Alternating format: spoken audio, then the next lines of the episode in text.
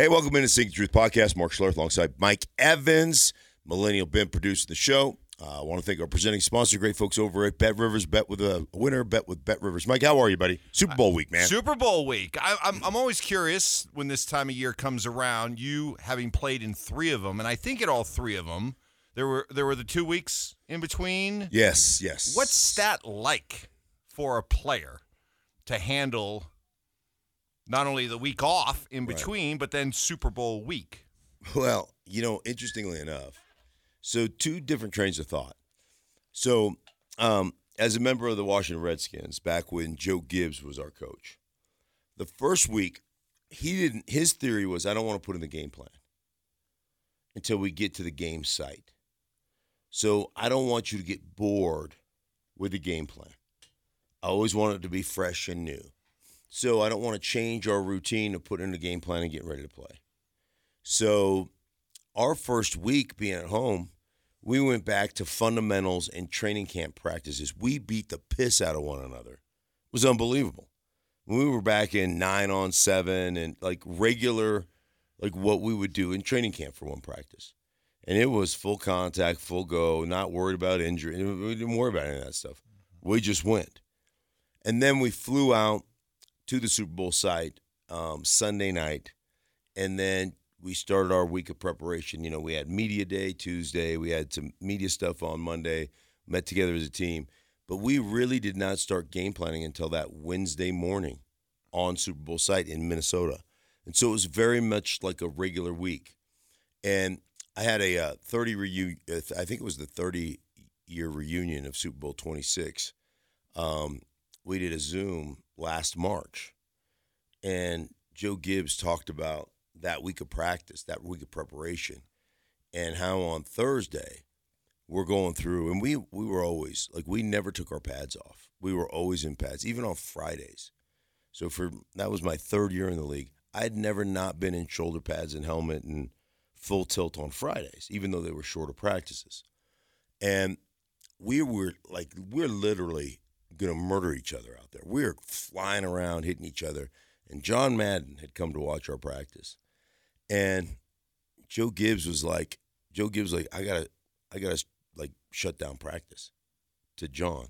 He goes, these guys are gonna murder each other. Like I gotta shut down practice. And so we called practice early. And Joe said that John goes, there is no way Buffalo Bills do not have a chance in this game after watching us practice. He They don't have a chance in this game as he kind of walked away from as Joe was going to call the practice. Um, and and so the Friday, that Friday was the first time we ever did a Friday practice in my three my first three years in Washington without having full pads on. We took our shoulder pads off because Joe Gibbs was like, "You guys are so ready to freaking play this game." Now, fast forward a few years to my time in Wash or my time here in Denver, and we put in the entire game plan on the Wednesday in the bye week. And Wednesday, Thursday, Friday, we did just like we were preparing for a game on Sunday.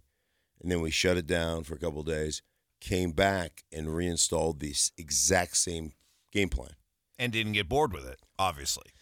It was one of those things where then it became a challenge. Hey, not one repeated play, not one ball touched the ground. And let's take a practice that's normally two hours and five minutes and cut it down to a minute, an hour and 50 you know, and how fast can we practice and how fast can we go? And so that was kind of that was kind of the two different ways mm-hmm. you game plan. I will say the one similarity between those two teams and those two coaches, Joe Gibbs and Mike Shanahan, were you're this is a business trip.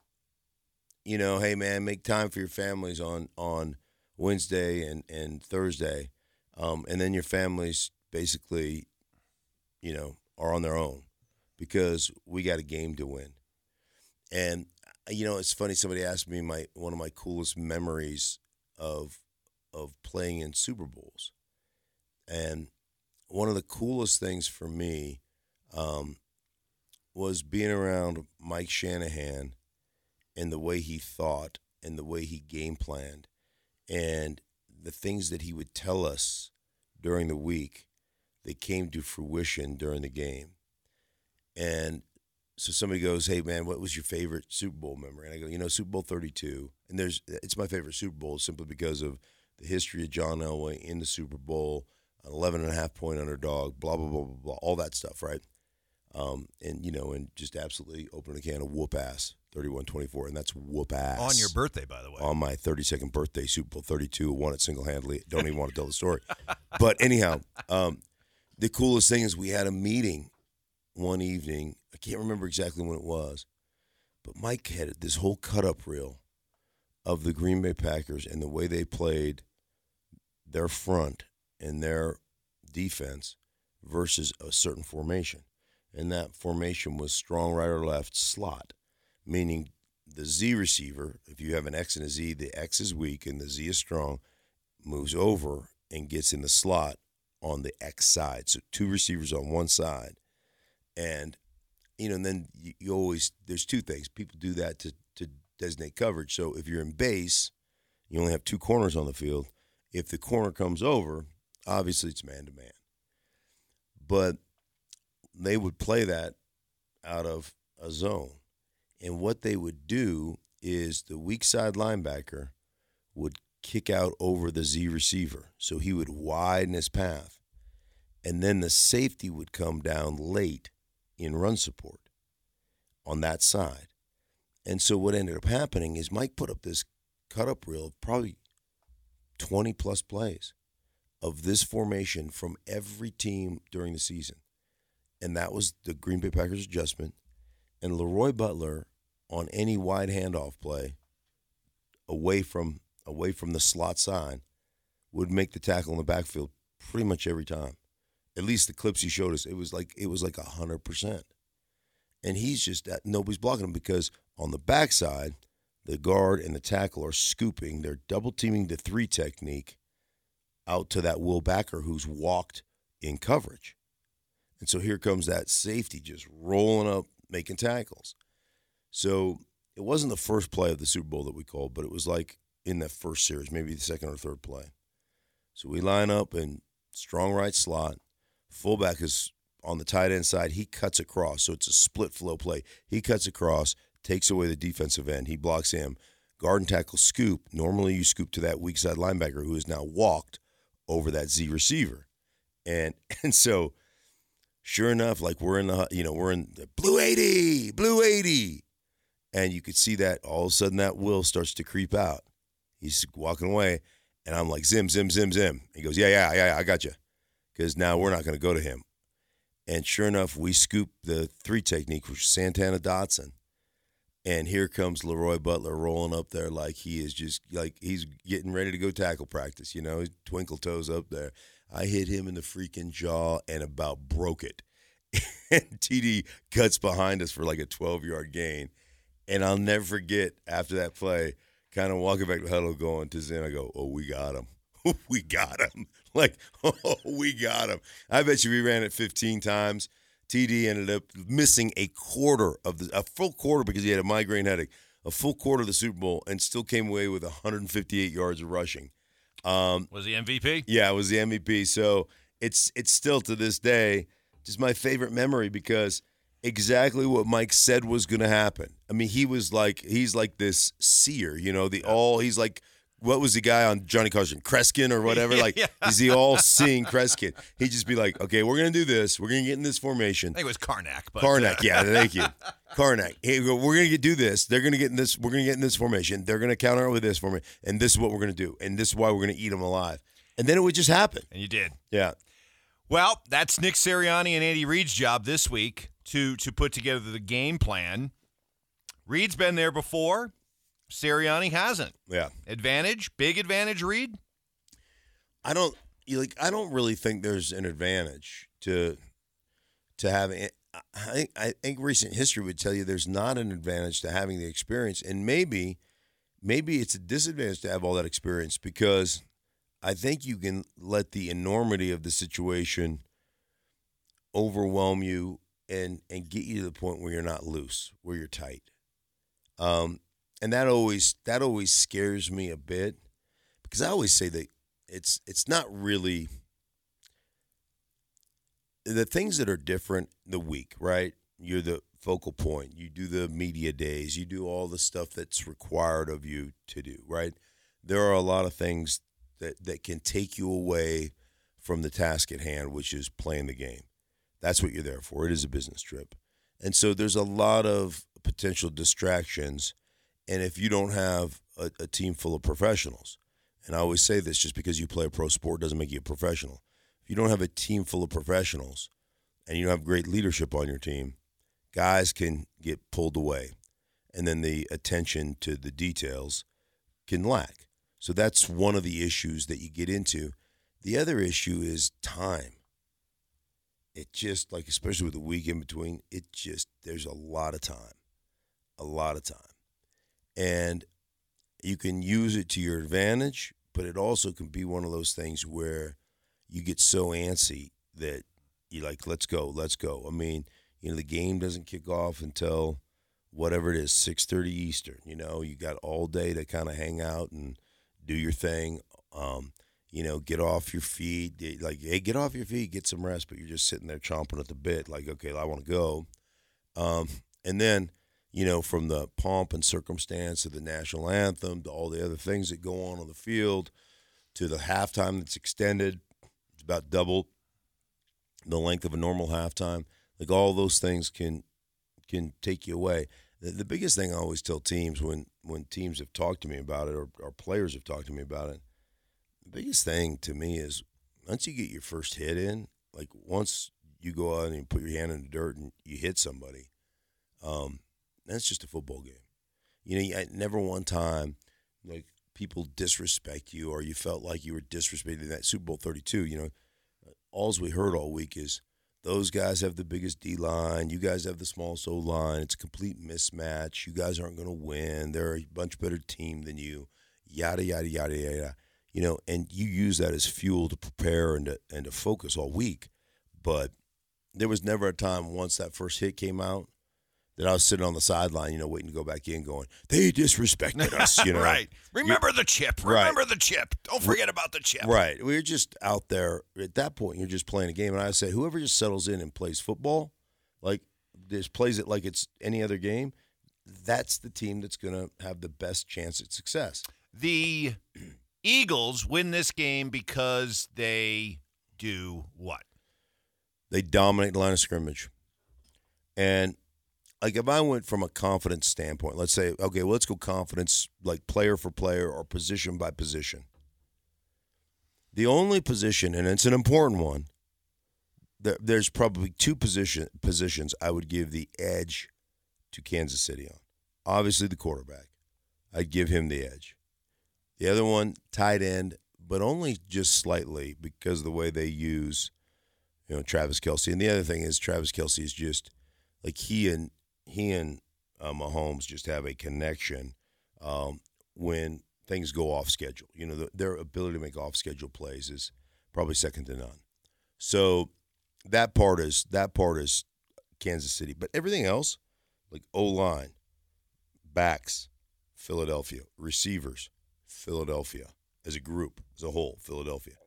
Um, D line, I'd go Philadelphia.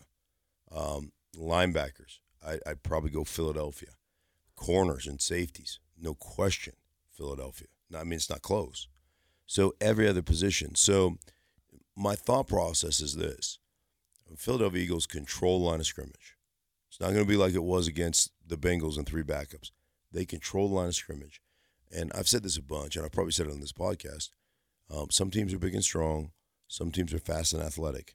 Philadelphia is big, strong, fast, and athletic. like, like there ain't no weakness.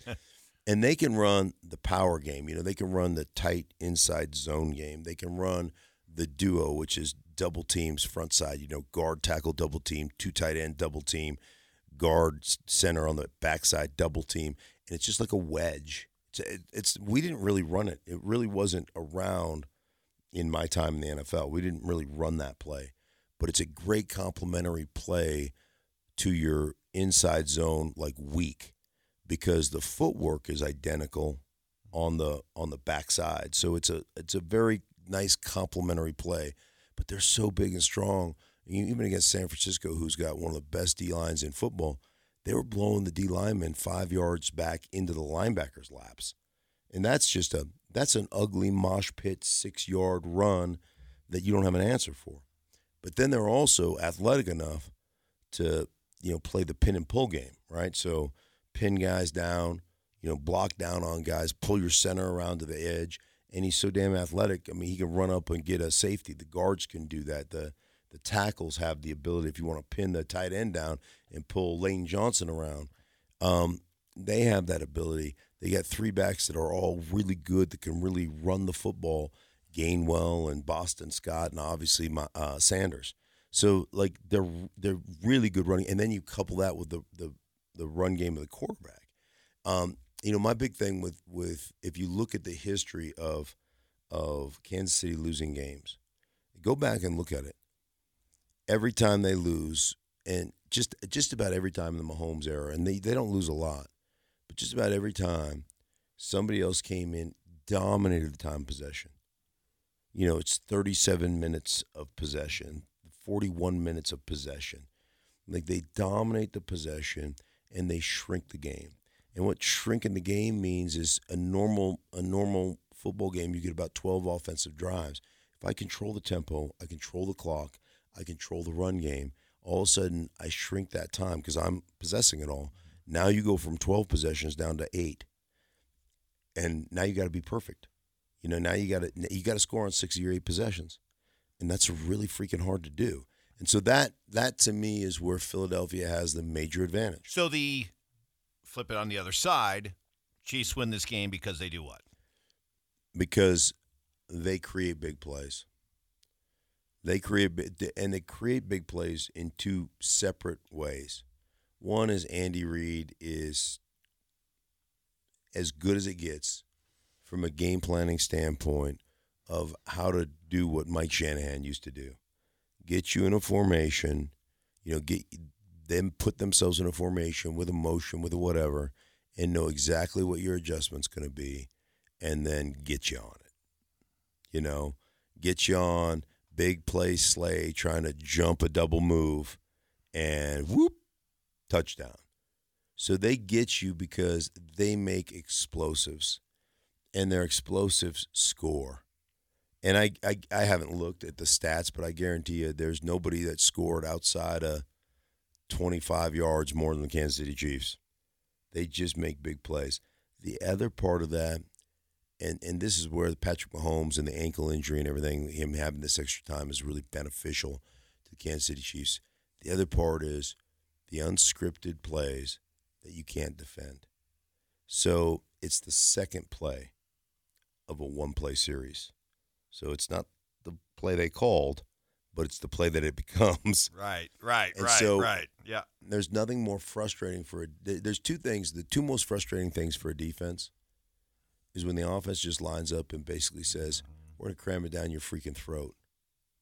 You know, we tell this story about um, a Super Bowl that I wasn't part of, but it was the one of the first Super Bowls the Hogs played in, and um, and actually this was a NFC Championship game to go to the Super Bowl, and it was the the Washington Redskins versus the Dallas Cowboys, and the Dallas Cowboys were you know the it was you know Tom Landry, and it was uh, it was the Doomsday defense, and so Joe Gibbs singles in a play, and um, and Joe Theismann starts to call the play, and Russ Grimm, the pro, the All Pro, the Hall of Famer left guard, goes, "Nope, we're running fifty gut." And he goes, "What?" And he goes, "We're running fifty gut," which was just a downhill, a downhill play um, to the left. Russ Grimm versus Randy White. Come get a taste. Wham! Just the diesel goes for about four and a half yards. Not the play that Gibbs called. Not the play that Gibbs called. Gibbs is looking at Joe, and Joe is like, he got his hands up, going, and shaking his head like and pointing at Russ, right? So Joe singles in another play. Joe Theismann calls it, and Russ goes, "No, we're running 50 gut." that is He goes, awesome. "We are running 50 gut," and he goes, "All right, 50 gut on two, 50 gut on two, green 80, green 80, how that?" Boom, man, another four and a half yard first down. So now Joe is livid. He's looking at like Joe Theismann and Joe Gibbs is like li- livid. And so they single in another play, and Russ goes, "No, we're running 50 gut." And they ran 50 gut like six, seven times in a row Oh. and just opened a can of whoop ass. And you know, it's it's just it's we're the Hogs. Yeah. We run the show, Yeah. and we're gonna we're gonna win this game. Yeah. And they go on to win a Super Bowl, and you know, and it's just, but it's a, it. it I think that was nice. Identity. You, Yeah. talk about that all the time. Yeah, they talk about that all the an time. identity, and Yeah. so the the two most demoralizing things to a defense is when we can just cram it down your throat, and there's nothing you can do about it. And then the second play being successful, you defend it perfectly, and Patrick Mahomes takes off, scrambles around, gets tackled, and flips one with his Yeah. left hand yeah. To some little, you know, Jared Jarrett McKinnon Yeah. running across the field, and he catches it Yeah. and goes for a touchdown, and you're like, you son of a mother, you know. Yeah. And so it's that second play, and that second play is is really is it undefensible or indefensible? Is it indefensible? I think it's indefensible. I think it is I believe so. I believe but so. un, whatever, Same thing. whatever. Hard to defend. Yeah, when you can't defend something, that's what it is. Whatever that word is, that that's what it becomes. So during the media day this week, a lot of dumb questions get asked, and uh, Nick Sirianni was asked a dumb question: Is this a must a must win? Yes, it's the Super Bowl. Yeah. but there is there is actually a little nuance. He also had another one, another dumb question. Who on your team would you not let your daughter date? And Nick Sirianni looked through the report and goes, "My daughter is five. oh, jeez. Oh, Hey, idiot. oh. You know, it sounded good in my head when I Yeah, asked the question. Yeah, yeah, Yeah. yeah. Is that your daughter? Uh, so, so, but in this case, there is a little nuance to the question of a must win. It feels to me, what do you think, that this is more of a must win for the Chiefs Yes. because fail to win this game. Now you're starting to kind of go down that path of you only got one. All these kicks at the can, you only have one, and you run the risk of being labeled a dynasty that never was. Yeah. I think that's I think there's far more pressure. You know, we like to talk about playing with house money. And, you know, people some people are like, Oh yeah, it's real. Some people are like, Oh, that's baloney, you know, blah, blah, blah, blah. I'm telling you, I played in three Super Bowls. Two of them we were eight plus point favorites. And the feeling I got after those games was relief. Thank God we didn't screw that up. I also played one Super Bowl where we were 11 and a half point underdogs a kick. The feeling of, of winning that Super Bowl was absolute euphoria. You can't tell me there's not something to playing on house money Right. when nobody but the but guys in that locker room think they can win. And so there is that there is that aspect of of playing this game. You're 100% right. Five straight AFC championships. This is the third Super Bowl they've been to in 4 years. They lose this one and they'll go down, they'll go down as, you know, and, and you know how these windows close and injuries happen and all this stuff. All of a sudden, you look at the end of your career and you've got one Super Bowl championship. Like you don't think you don't think one of the greatest quarterbacks of all time is bothered by having one world championship in Brett Favre or Aaron Rodgers? You don't think that bothers them? You don't think in a in a private moment, in a real moment, they'd look at Eli and go, "Really? That guy's got two Super Bowls and I've got one?" And and that's not a I'm not trying to slight Eli, but I'm just saying like these are some of the greatest that have ever played the game and to come away with one world championship when you're looking at Montana being 4 0 and Bradshaw being 4 0 and and Brady being 7 of 10 and you know, you're looking at those guys um that's big. Well, it's something Aaron Rodgers can think about while he's sitting in the dark for four days. Yeah, like Do you want to touch on that real quick? He's uh, right. the ghee butter, the Yeah. heading off to uh, isolation now. Four days in the dark, just gonna contemplate Life. life. Yeah. Decide what he wants to do. How do you know after if you spend 4 days in the dark, how do you know when you're done wiping? Do you do you like Do you slide even go? do you slide it under the door and ask somebody to proofread it for you? Like, hey, am I clean? Can you just tell me if I'm clean or not? I'm not feeling fresh. Yes, I don't. That's where you got to get dude wipes. Dude wipes. you got to take the dude wipes with you. Make Exactly. sure you are you are courtesy cleansed. wipe. Get yeah. that courtesy wipe in there. Um, yeah. What? What? Four days in the dark. yeah. Hey man. At this point, hey, whatever whatever he does, I just like, hey. I respect it. I do. I respect it. He's he's open about it and he's like, let's uh let's go let's go explore the mind, explore the body. All right, we're running out of time. We can always get into that more next week. But time for your pick. Uh I I think I know which direction you're going in, but go ahead. Who you got? Well, you know, take this for what it's worth because I'm a Bronco, and uh, Kansas City has beaten the Broncos, even though I wasn't on this team, but or, or haven't been around here for a long time. They've beaten the Broncos what 15 times in a row. I think is is what it comes down to.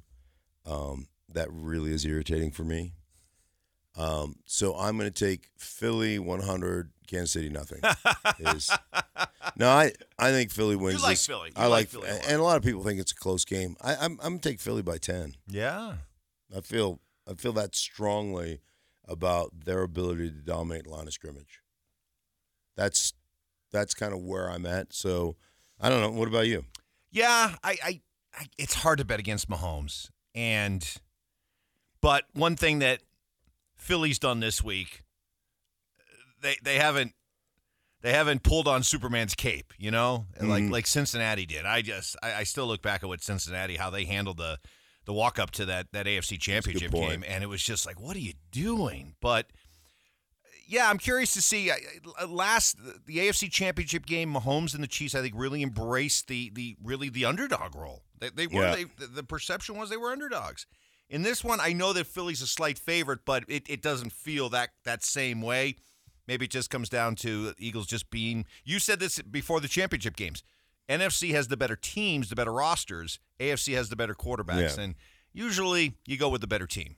Yeah, I I do, but you know, you never know. You never know. But there's great storylines. Obviously, Andy Reid, coach against his former team that he took to the Super Bowl. That's great. The Kelce brothers being the first brothers to play against each other in a Super Bowl. Obviously, Jim and John Harbaugh coached against each other in a Super Bowl. But uh, a lot of great storylines. It should be a phenomenal game, man. It should be a great game. So um, I'm looking forward to it. And then we'll uh, chop it all up, dice it all up. Um, after, and then the offseason really begins when it gets real fun around the NFL. Yeah, no question about it. Hey, listen, for everybody involved in the Stinky Truth podcast, for myself, for Mike, Millennial Ben, we appreciate you guys. Thanks for listening. And uh, we'll be back with you to wrap it up after the Super Bowl is over. Like to thank our presenting sponsor, great folks over at Bet Rivers. Bet with a winner, bet with Bet Rivers. Thanks, guys. We'll talk to you next week on the Stinky Truth podcast.